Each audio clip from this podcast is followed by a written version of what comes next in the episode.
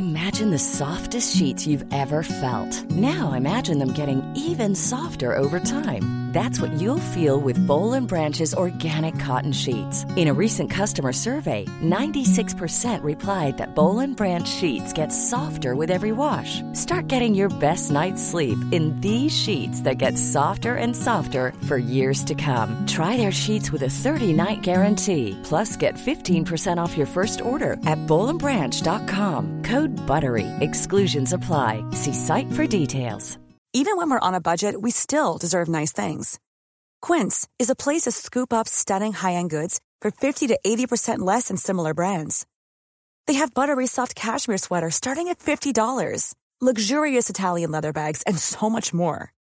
Plus, Quince only works with factories that use safe, ethical, and responsible manufacturing. Get the high-end goods you'll love without the high price tag with Quince.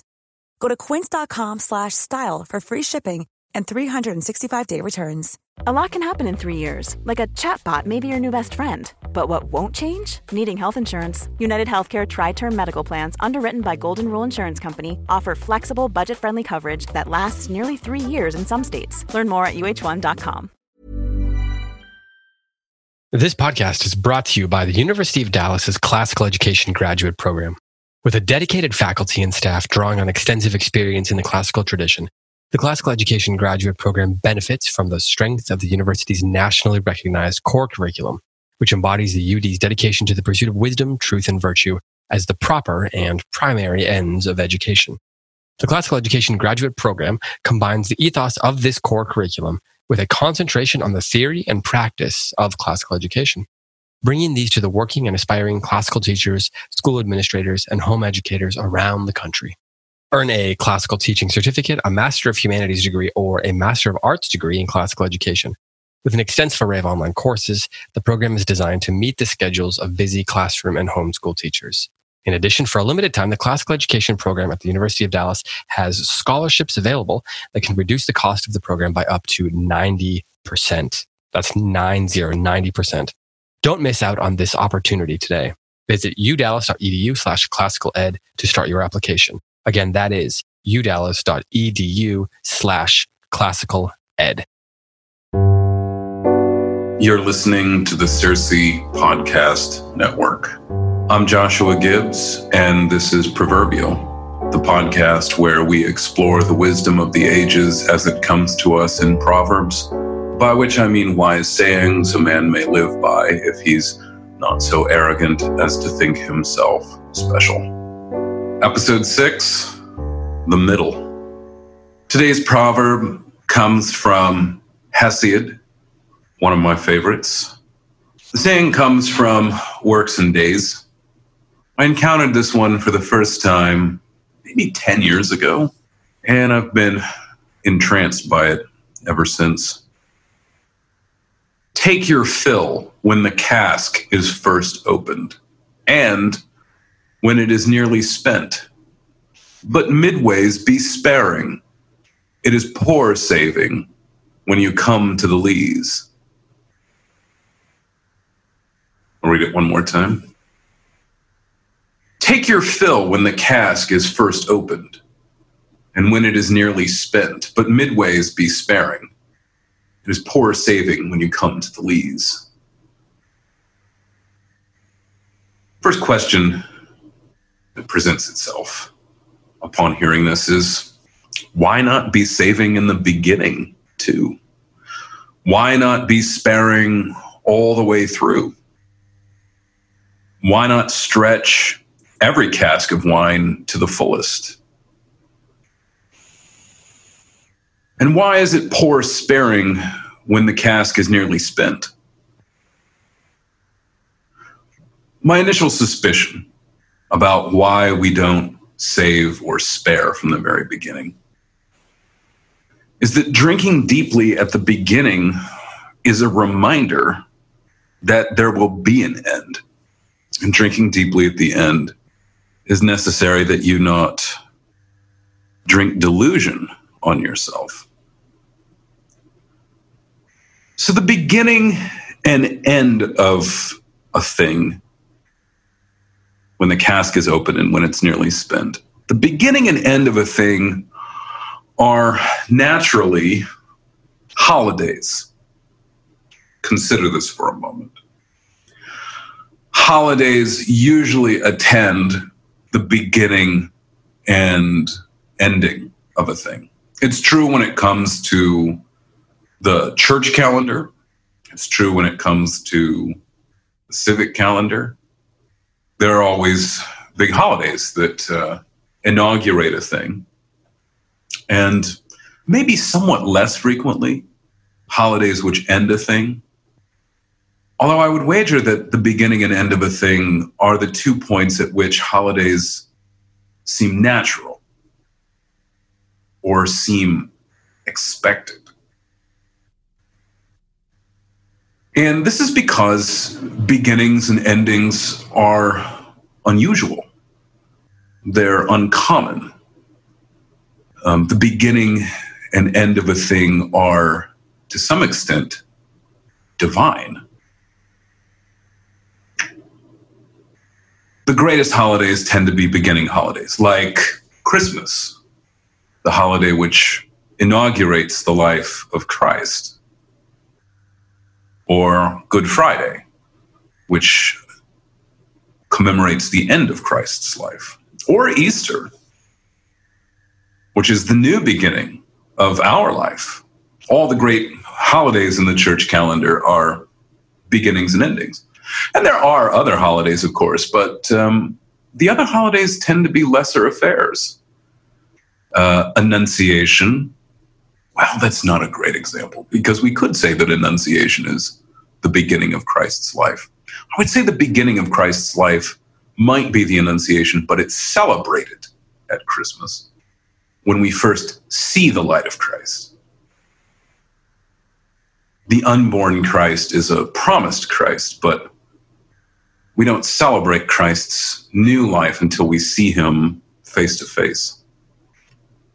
Maybe a better example would be the Transfiguration or Pentecost.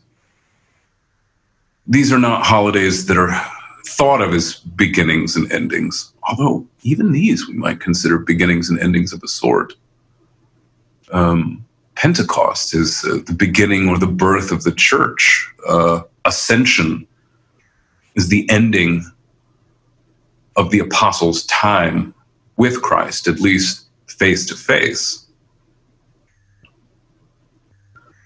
So we'll go back to these questions that I asked a moment ago. Why take your fill in the beginning? As a reminder, the cask won't last forever. Why take your fill at the end?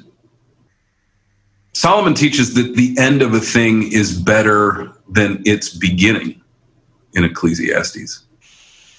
Maybe we'll come back to that in a minute so much of this quote is not actually about beginnings and endings, though. Most of this quote is about midways be sparing. Midways be sparing is the advice that hits us where we are, usually where we are. That our lives must usually be spent sparing beginnings and endings don't come around very often. So the majority of the emphasis of the quote is on this middle moment, but midways be sparing. Why be sparing in the middle? Well, because there's no occasion to take our fill in the middle. Because we don't take our fill at random we don't take our fill from the cask simply because we want to or because we feel like it at the moment. Taking our fill is a response to the beginning or the end, which is to say, we don't determine holidays. We cannot create holidays. Holidays create us.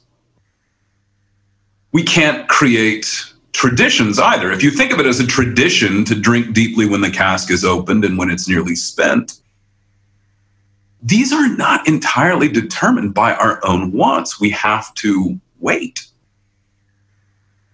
We have to wait until the end of the thing comes around. We recognize that the end has come, But we can't create a false ending while being true to the quotation, which is to be sparing in the middle. So we have to wait for the end.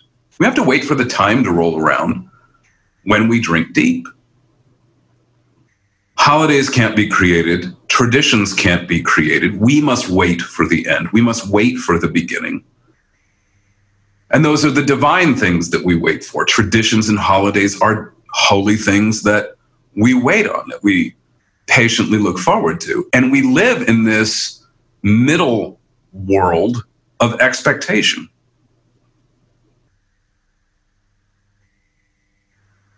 When the cask is nearly spent, we have to make a judgment call. The time has come, the cask is nearly spent. Now we will drink deep.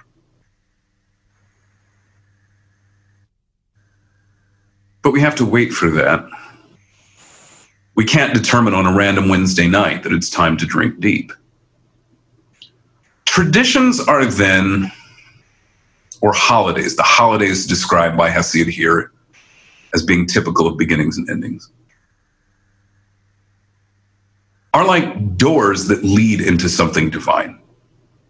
The beginning and end of a thing are divine points of access. That's what a tradition is. That's what a holiday is.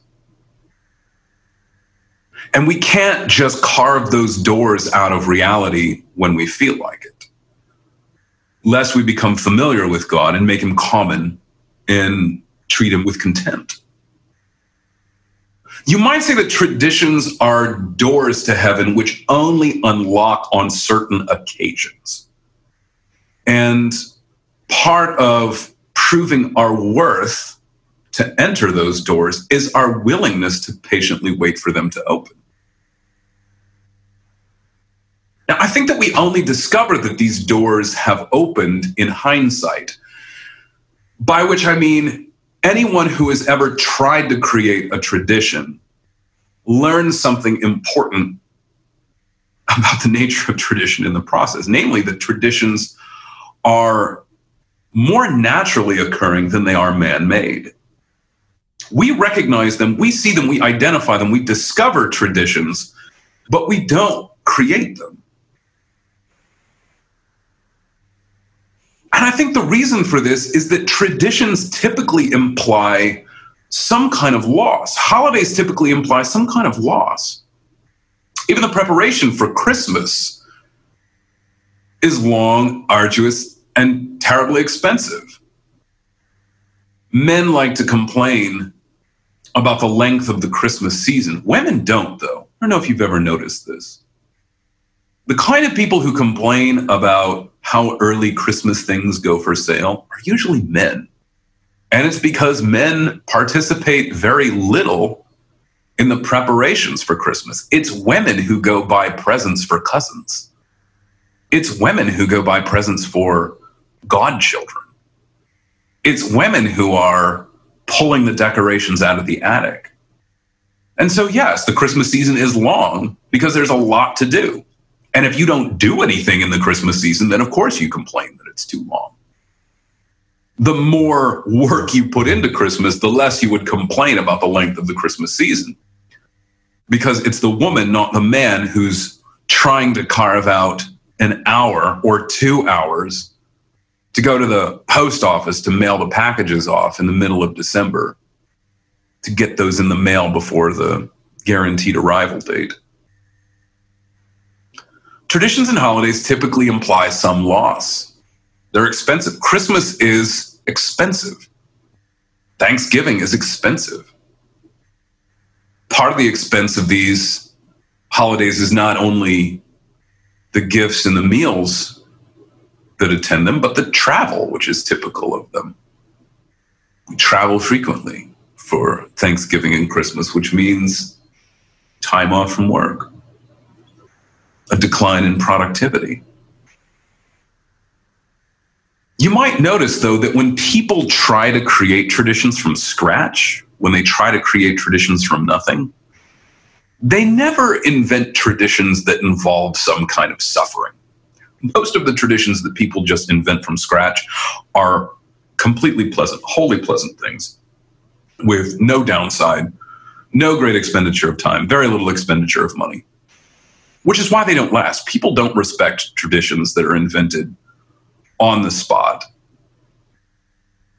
because they're not about suffering and no suffering is redeemed.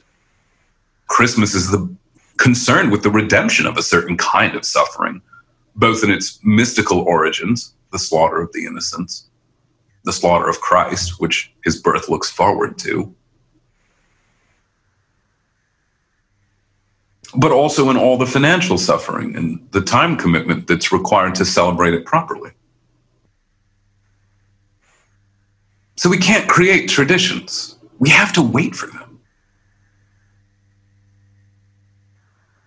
And part of waiting for them is preparing for them. We don't just look forward to them, we busy ourselves with work in anticipation of celebration of traditions.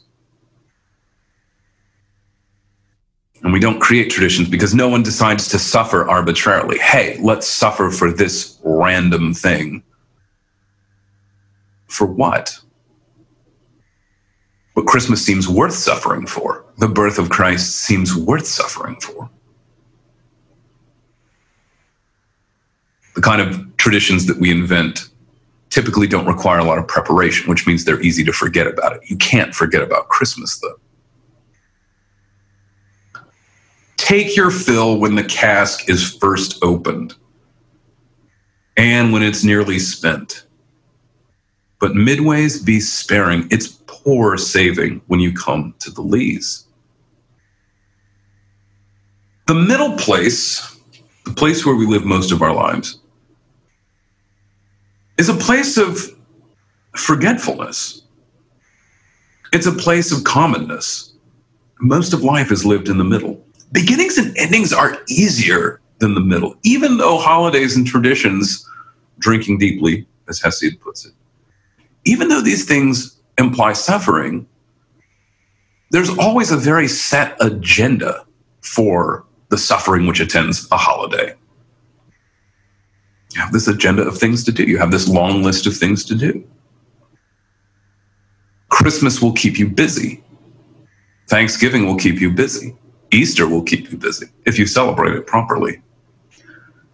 And this is because ceremonies are about something. Ceremonies lift our minds up into this higher realm. Drinking deeply lifts you up into this higher realm. but we're sparring in the middle. And that sparingness is its own kind of suffering. There's not a lot of wine in the middle because the middle is devoted to productivity. The middle is devoted to necessity, and you can't drink deeply when you're concerned with necessity. Drinking deeply is a sign of luxury. It's a sign that the work is done. So there's not much wine in the middle. There's not much wine for the daily things and the mundane things. Like I said, the quote's not really about drinking your fill. It's about that long middle portion of life where there's no fill to drink. The middle portion of most things proves to be the most difficult think about the long middle portion of a marriage. The middle portion of a marriage is not really about the marriage. When a marriage begins, the relationship is about the relationship. A man who's about to get married is thinking a lot about his relationship with his wife or his fiance. A wedding ceremony itself is about the relationship. And whenever a marriage suffers, the marriage becomes about the relationship again. The loss of a child, the loss of a job are difficulties that prompt husband and wife to think of the marriage itself more. But in those long middle years of a marriage, between great hardship between great inaugurating ceremony, the marriage itself kind of disappears. you don't think of the marriage often. You don't think of the marriage as a discrete thing. You kind of get lost in it. And the marriage is about productivity. It's about raising children. It's about sustaining a home, paying bills. And there's no drinking deeply in those periods or in that period because there's work to do. This is a great vexation to men, right? We want to drink deeply when we want to drink deeply. And we don't want to wait till the end. When I was young, 16, 17, I liked to imagine that I was a very romantic person and that I would have the kind of marriage that someone would want to write a book about.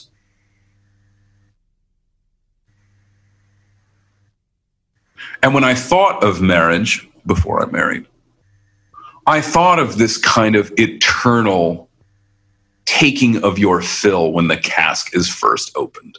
I thought of this kind of eternal holiday. Which is to say, I didn't really think of a productive marriage. I thought of a marriage that would perpetually celebrate itself.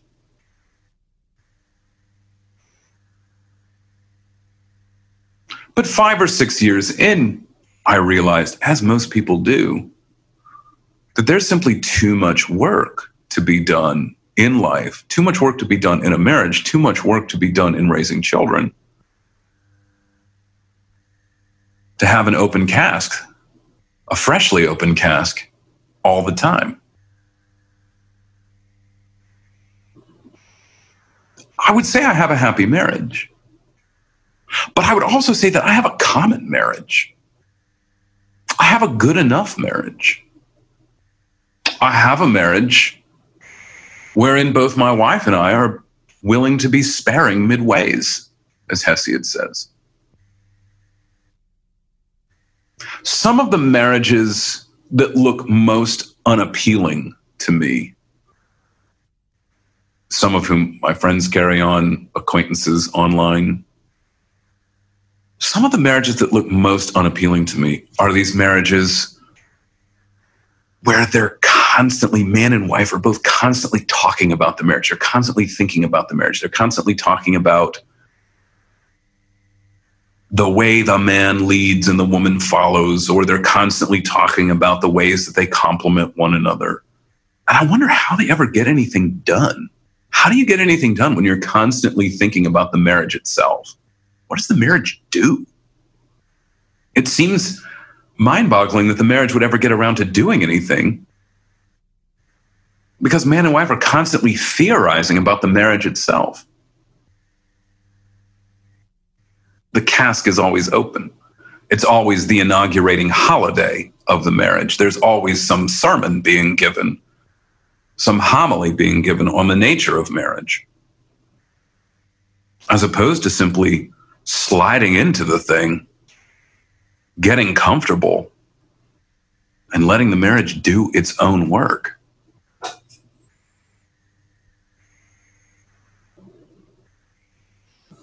Why is it poor saving when you come to the lees? Why is it not worth being sparing at the end?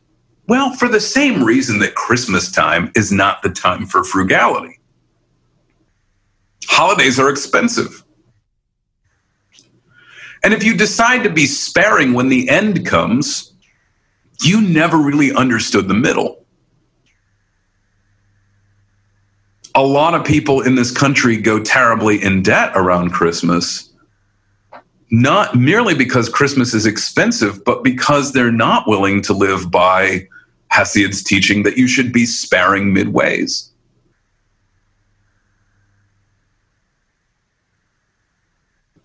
And so there's this great vexation when the time for great expenditure comes at the end of the year. The beauty of being sparing midways is the anticipation of drinking deeply when the cask is nearly spent. If you know that you'll drink deeply when the cask is nearly spent, those middle portions are charged with meaning. Those middle portions reach forward into this extravagant and holy future. And thus, if you're sparing midways, it's a kind of spiritual deep drinking that you enjoy at the same time.